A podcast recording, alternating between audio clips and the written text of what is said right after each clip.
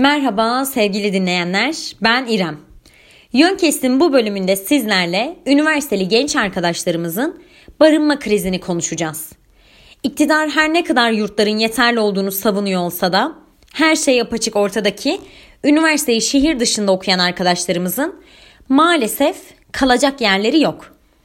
Ev sahiplerinin fahiş fiyatlara kiralamış olduğu evler, penceresi olmayan odaların, tek bir yatağın dahi zar zor sığdığı odaların fiyatlarının göz göre göre artışı, eğitimde fırsatsızlığın, yoksulluğun ve çaresizliğin diz boyu olduğunu gözler önüne seriyor.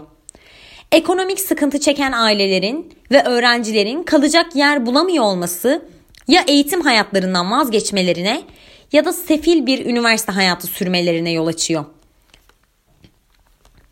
Yüksek kiralarla, yer olmayan yurtlarla cebelleşen, eğitim en doğal hakkı olan öğrenciler bu sıkıntıya bir çözüm bulunmasını istiyor. Tek hayali bu zor hayatta kendini kurtarıp eğitim görmek isteyen öğrenciler üniversiteye gitmekten vazgeçmeyi düşündüklerini söylüyor. Eğitimden vazgeçmek istemeyen öğrenciler ise gittikleri şehirlerde, mağazalarda, marketlerde çalışacaklarını ama bir şekilde barınıp eğitim öğretim hayatlarını zorlu da olsa sürdüreceklerinden bahsediyorlar.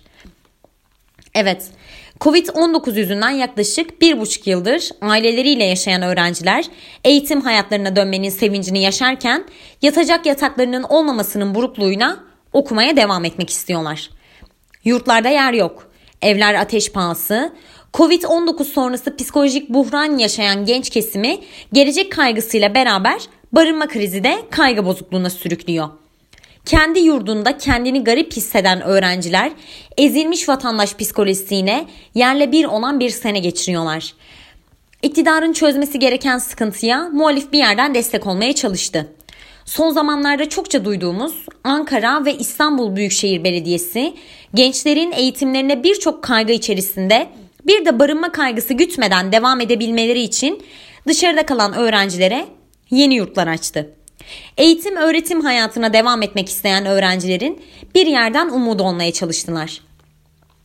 Bu faaliyetsizlik gençlerin kaygılarını tetikleyerek devam ettiği sürece mutsuz ve huzursuzluk temellerinde boğulan bir Türkiye gençliği yaratılacak.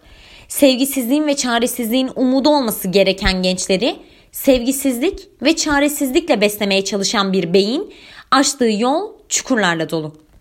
Sevgisizlik ve çaresizlik temeli altına boğulmak değil, sadece kaygısızca barınmak istiyor.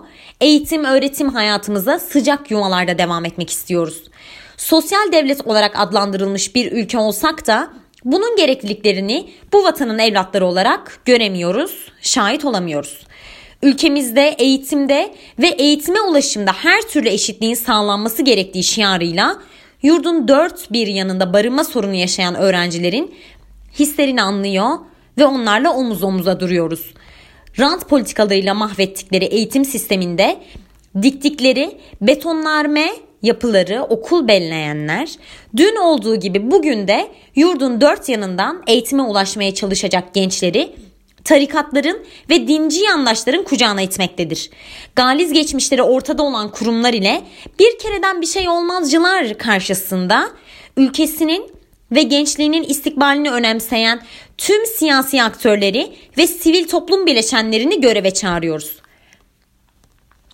Laik cumhuriyete, bilime ve akla karşın mukavemet etme gafletinde bulunanların bir an önce bu hatadan dönmelerini temenni ediyor.